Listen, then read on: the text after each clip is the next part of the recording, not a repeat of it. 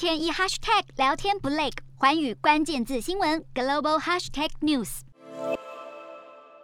欧盟在第六轮制裁将数名俄军指挥官列入黑名单，形容他们是布查镇和马利波的屠夫。最新制裁对象还纳入前体操选手卡巴耶娃。有消息指称她是俄罗斯总统普丁的情妇，但普丁已经否认了两人关系。欧盟才喊话要禁止俄罗斯九成的石油进口，又很快表态第七轮制裁就在路上。不过，俄罗斯在四号回应，他们的石油出口非但不会被打击，今年的能源出口获利还预测要大增。与此同时，黑海的贸易活动正如火如荼的进行。乌克兰船只在黑海港口动弹不得，但消息指出，还是有货轮穿越博斯普鲁斯海峡进入黑海，到乌克兰港口装载小麦，再运往俄方管辖的地区，让基辅当局一再指控俄罗斯偷窃谷物。把持着博斯普鲁斯海峡的土耳其，在二月底就遵循蒙特鲁公约开始禁止军舰通行，但蒙特鲁公约其实用词含糊笼统，有很大的解读空间。土耳其也没有法律依据能够拦截或是搜索船只。俄罗斯外交部长拉夫罗夫计划在八号访问土耳其，商讨建立海上走廊，